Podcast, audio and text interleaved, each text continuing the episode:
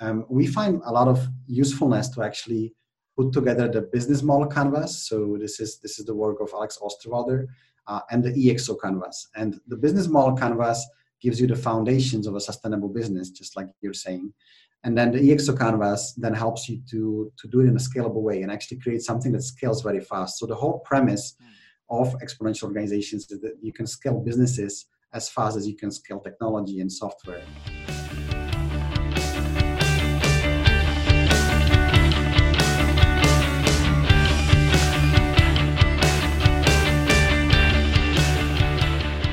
Welcome to the Exponential Organization podcast. I'm your host, Lance Pepler.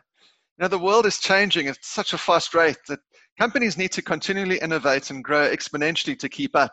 And that's what this podcast is all about, is to introduce you to the principles of exponential growth and how you can adopt them into your business. This show is sponsored by my company, IdeaStorm, um, which is a leading exponential growth consultancy that can provide services ranging from an hour advisory call with a network of over 2,500 consultants worldwide through to the 10 week EXO sprint. So please go to my website, www.ideastorm.co.za, to find out more.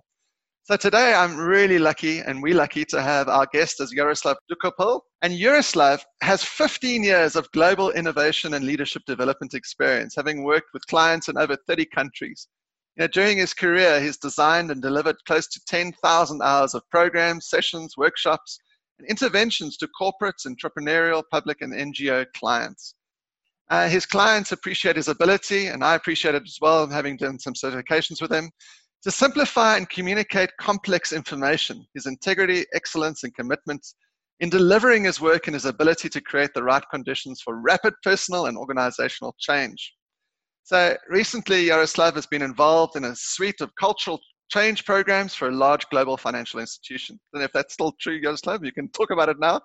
But I know him as uh, part of OpenExo, and I've had quite a bit of involvement with him. So, Jaroslav, thank you for joining us and welcome to the podcast. Thank you, Lance. Well, it's awesome to be here and thank you for the kind introduction. Looking forward to it. Fantastic. Now, Jaroslav, you as we speak to you, people will find you've got an accent. Um, you're currently based in Spain. Uh, you've lived in the UK, but I'm really fascinated to know, you know, where you were born, how you grew up, and how you progressed through that that introduction to be in the place that you are today. I wonder if you can give us a bit of a background to who you are and how you how you grew up. Sure, Lance. Happy happy to do that. So, um, my name is Jaroslav, as you've mentioned, and I'm actually originally from the Czech Republic. Um, I was born in Czechoslovakia at the time, and um, actually, this uh, in a few days, on the 17th of November, we have a 30 year of our Velvet Revolution, which was a time when my country transitioned from the communist regime to um, to a democracy and a republic that it is now. So uh, it's quite a special uh, special days for us. Uh, but I have actually lived in six different countries, um, and I also love traveling. So I've traveled to over fifty. Um, um I think I think I think actually South Africa was my fifty-first country, sure. which was uh, which was this year. Um, well, I mean, maybe some key highlights. I, I was a, actually a swimmer when I was young. So from the age of uh, about 10 to 18, for eight years, I used to swim three hours a day. I was in the water. So it was quite wow. a big center point of my life, a competitive swimmer. Um, when I was 16, I won a scholarship to go study in the United States. And I studied at a, at a um, kind of quite a high, high level prestigious high school for one year and that was quite a groundbreaking moment in my career because I was 16. I left my country, left my friends and family um, back home, and it was only a few years after the revolution. So going to the United States was a big thing, um, kind of for us. And I studied there for a year. We actually had a deal that we could not come back for the whole year because we were supposed to have a full uh, culture immersion in another culture. So like after half a year, I started to have dreams in English, and and it was quite a magical year. And I think. in many ways it it really determined um, you know the rest of my career and life because I've always well number one I knew very good English which was not common in my country at the time. Uh, but also it kind of opened my eyes to the whole world and, and to what is possible.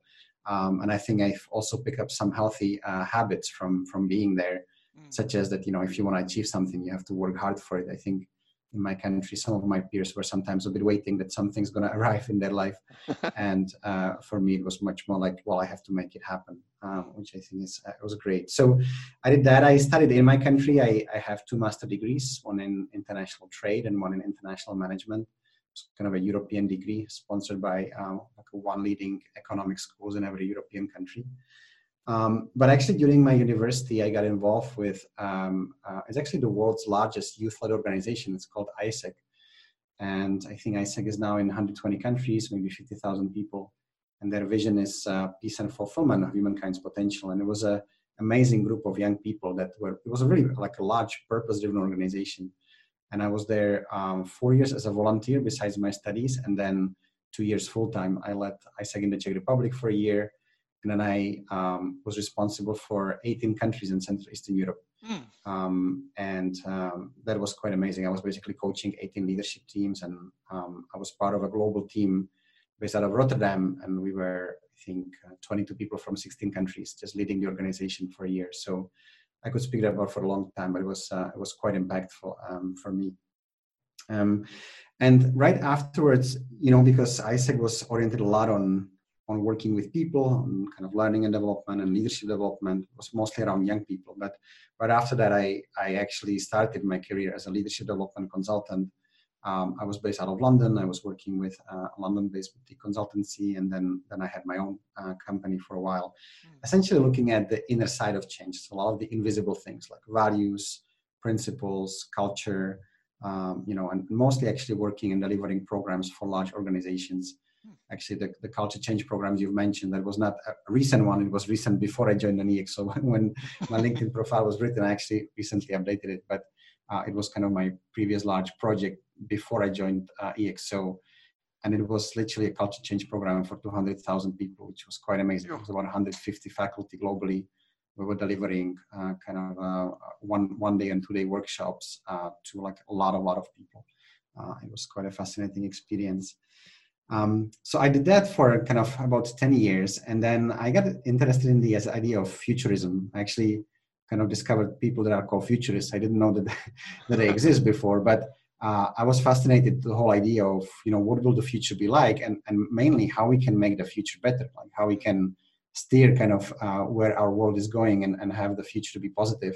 Uh, at that time, I came across Singularity University, um, and I applied in 2012. I was selected and I studied the 10 week program. Uh, so I was actually in NASA, which was amazing because when I was young, I, I used to dream of being an astronaut and, and um, kind of reading science fiction. So being at, at NASA Ames was, uh, was great. And, and then I think, you know, I got the, the second half. So my first part of my career was about the inner side of change and the second was about the outer. So uh, technologies, you know, how society is shaped by technologies, how society is shaped by businesses, entrepreneurs, startups, that that kind of whole part of the equation. Uh, and it's been it's been very powerful. So I think I think to summarize, you know, what it led me to today um, is that um, I kind of believe our future is created by a combination of human and technological, so humanity technology playing together, hopefully. Um, and I also I also think that uh, it is important. Actually, when I was reading Elon Musk's autobiography, um, you know he mentioned when he was really young he he kind of was asked like what um, you know what is it all about? And, and he was saying that um, you know when, we ask questions we can answer them but actually the quality of the kind of questions we are asking ourselves is very important.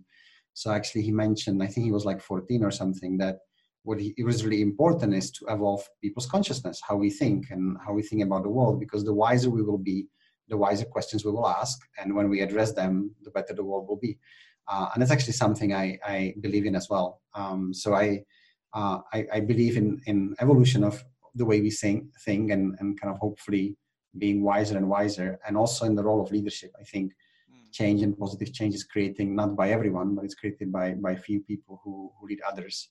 Um, and I think today's leaders need that kind of support to be able to ask better questions and create better answers. So that's that's kind of in a summary. No, fantastic. And I saw, you know, from your LinkedIn profile that you started to work with Exo Works. Was that from a, a, an introduction to Salim Ismail, or how did that come across?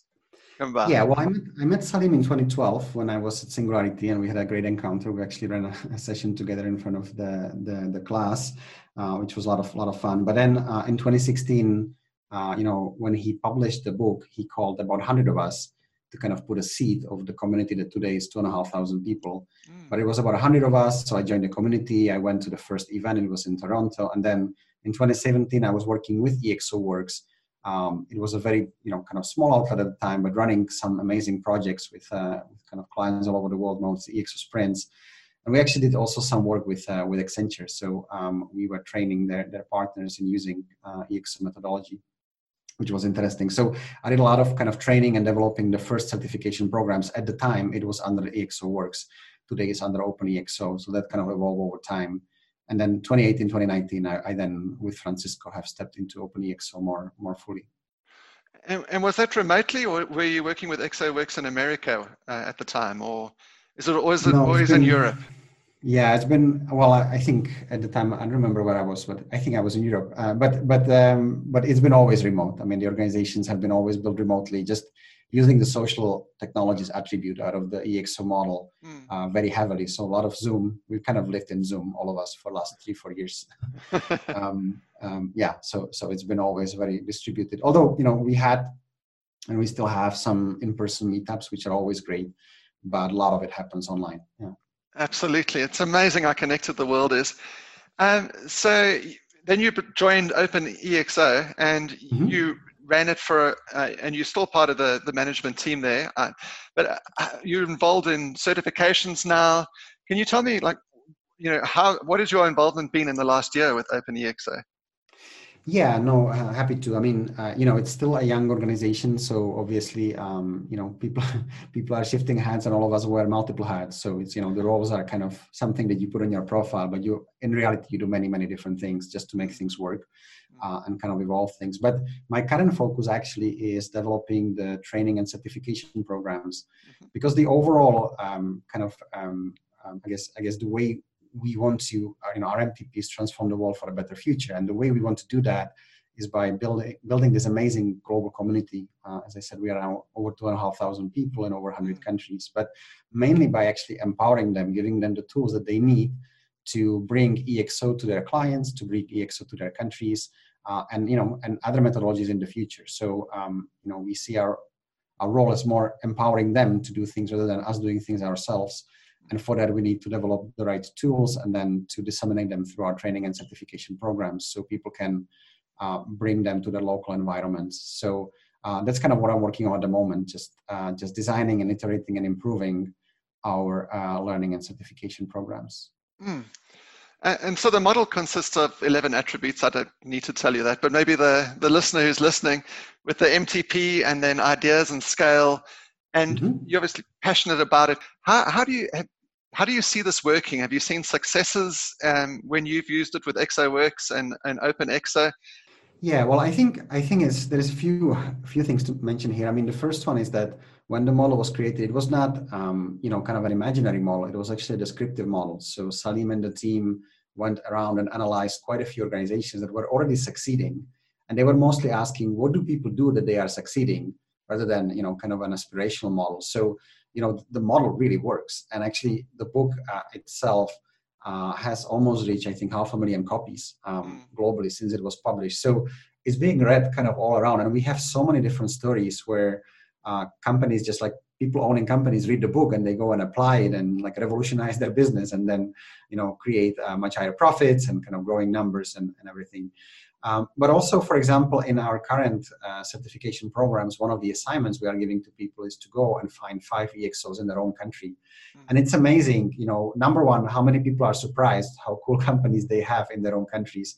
Uh, but also, it's amazing how much there is kind of uniformity in what are the recipes for success for companies and how many of them are applying the different attributes and how many of them are growing as a result. So, uh, I think that's been kind of an ultimate validation of the model. It's just out there and it's being it's being used.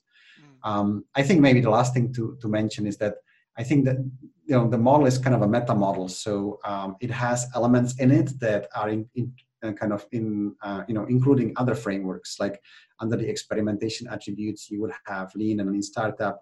Um, under dashboards, you have OKRs, which was popularized in Intel and then in Google and in other places, and autonomy you have different frameworks for how to achieve more autonomy in organizations. So I think it's a good meta framework, and people usually, when when consultants apply it with clients, they kind of said it's it's kind of a complete recipe that that you know in in five ten minutes you can actually step aside, strategically look at your whole organization, and then seeing whether you're doing the right things to actually adapt the disruption that is happening around you in your industry. So the XO model itself, um, it's, it's interesting. Like I don't know if you attended the Salim Ismail um, conversation yeah, about XO XO yeah. organizations that failed, and this this comes on you know behind uh, Tony Saldanha's why innovation fails. So it seems to have, the last two things seem to have been a bit negative.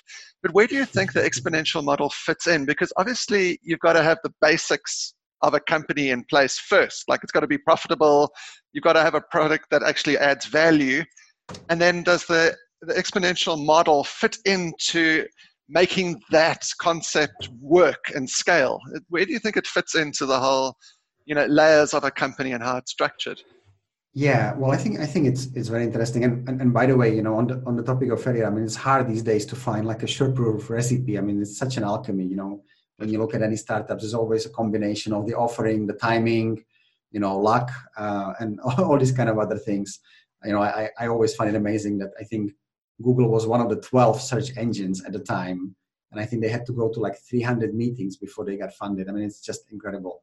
Uh, you know, when you look at some of these things. But uh, I think to your question, um, we find a lot of usefulness to actually put together the business model canvas. So this is this is the work of Alex Osterwalder uh, and the EXO canvas. And the business model canvas gives you the foundations of a sustainable business, just like you're saying and then the EXO canvas then helps you to to do it in a scalable way and actually create something that scales very fast. So the whole premise of exponential organizations is that you can scale businesses as fast as you can scale technology and software. And to be able to do that, these are the 11 attributes that that you need to apply. That said, I'm not sure that I would necessarily, you know, I think I think it's good to design them like when you're starting a company, for example. I think it's good to take both of them at the same time and design them together uh, I don't think I would probably say like just do a profitable business first and then try to scale it. Uh, I think it's good to combine them from the very beginning because some of the recipes from the EXO model can actually help you to get to a profitable business uh, quicker. Mm-hmm. Um, and maybe last comment on that though is, is I would also say is that uh, while I, I think it's very valuable to grow profitable businesses from day one, uh, there is also at, you know at times significant investment needed up front, and it's actually quite a lot of businesses that only become profitable a bit later, um, um, kind of over time. So those are some thoughts on your your question. Yeah, absolutely. That's great.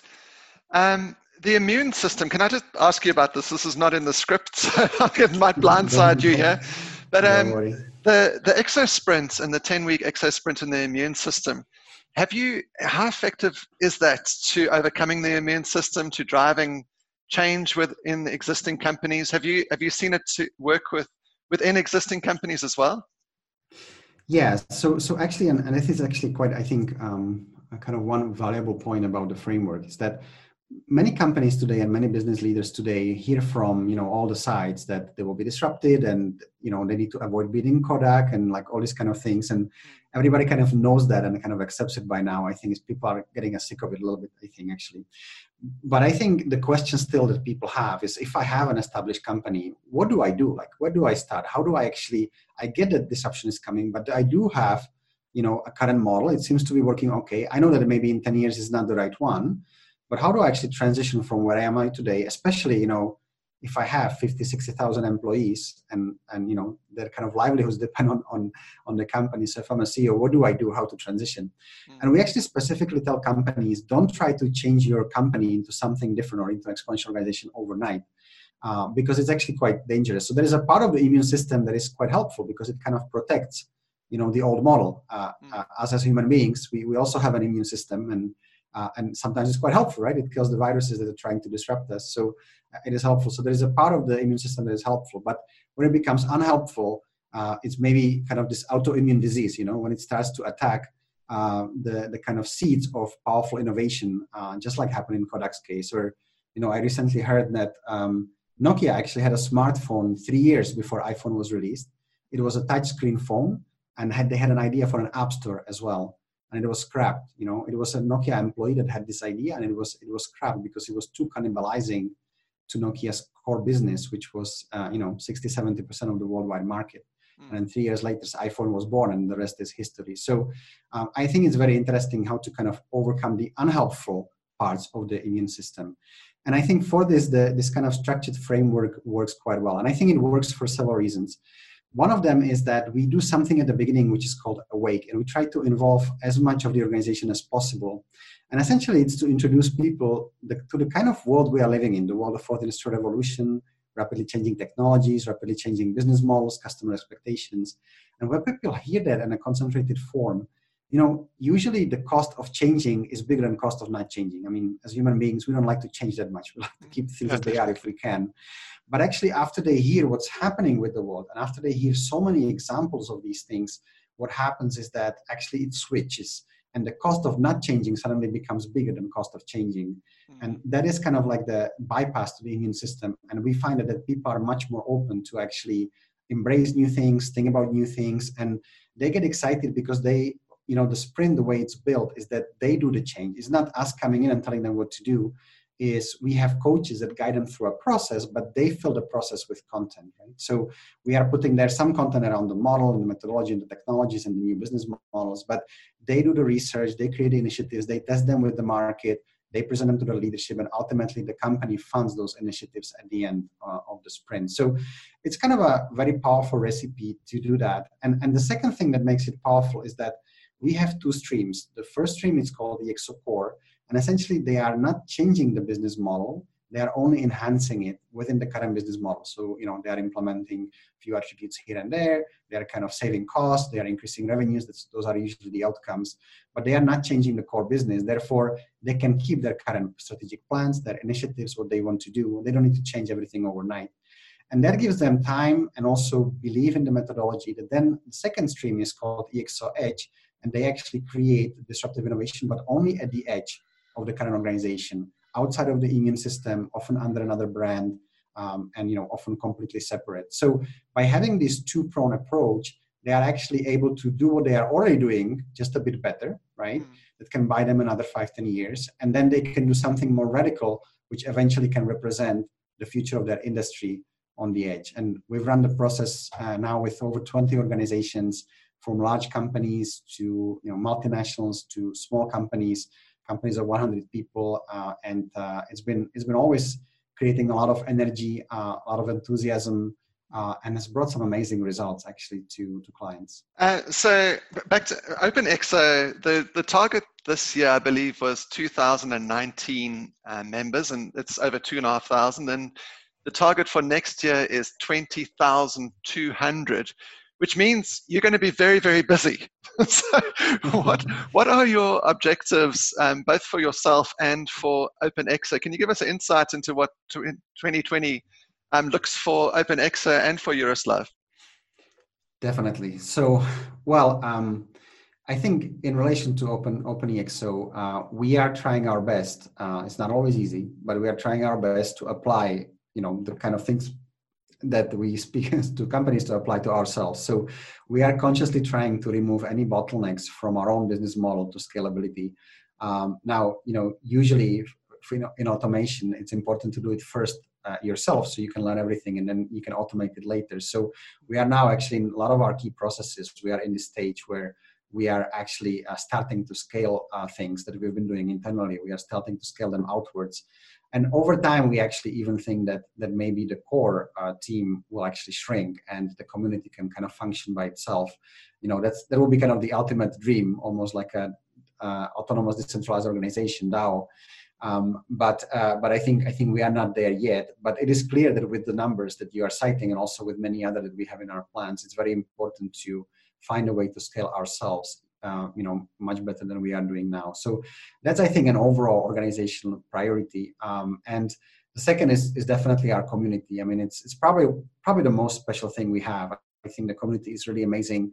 The kind of people who are there uh, there is also a spirit of trust and generosity in the community. So as we scale it you know 10x uh, we definitely don't want to lose that. So there is a bit of kind of cultural and dna work that that we need to do to be able to keep uh, the amazing spirit, the kind of intangible part of the community that I think is uh, is quite amazing. So that's in relation to OpenEx. So for for me personally, uh, besides kind of contributing to this that I have just mentioned, um, I also have two other areas. So disruptive innovation and supporting organizations either to kind of work with their innovation teams or to um, yeah, to, to essentially adapt uh, what they do and to be able to uh, reinvent themselves and create future of their industry. So that's something I'm very passionate about, whether I'm doing it through supporting others uh, through our training programs or, uh, or at times, you know, uh, I'm in conversations around this. I do speaking engagements, workshops, and, uh, and also a bit of coaching to, to some selected people. So that's kind of one area. And the second that I'm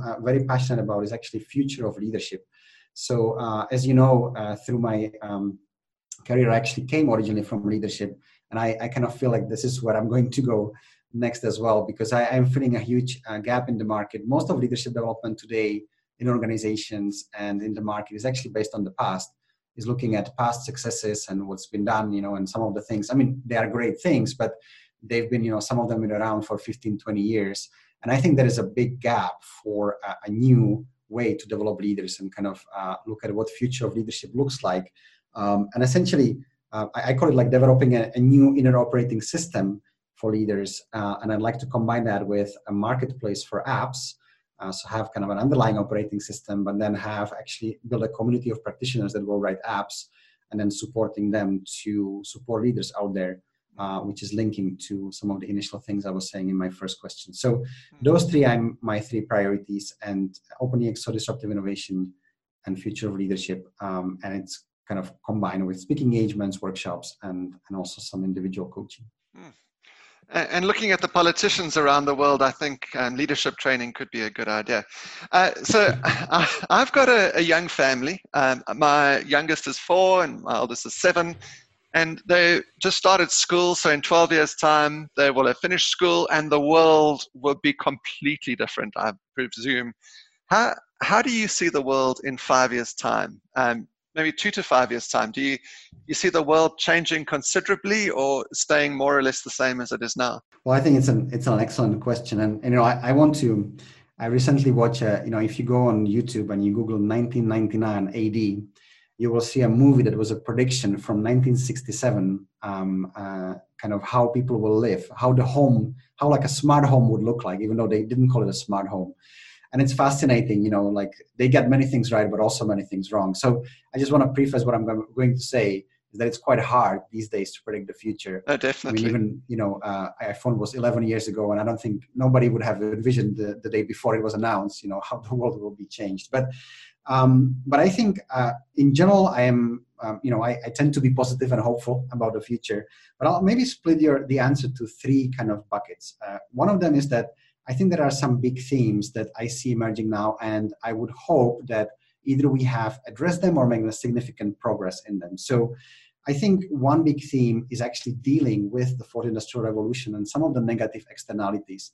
Actually, when you study previous industrial revolutions, for example, the first one, at the beginning, you know, there were amazing progress, but also there were a lot of very negative things happening, and society needed to learn how to integrate them, how to fix them, you know, how to put some uh, kind of uh, regulations or guidelines around them. And I think we need to do something similar with the fourth industrial revolution. So there are big questions around everything from biotechnology to artificial intelligence, you know, social media, um, kind of technology companies, and there is so many things to figure out. But I, I think that uh, if history is any guide, I think we'll be able to you know keep the healthy things and maybe regulate out some of the unhealthy things. So i think this is something that's going to be a big topic over the next five years and i would hope we have made a big progress uh, kind of five years from now.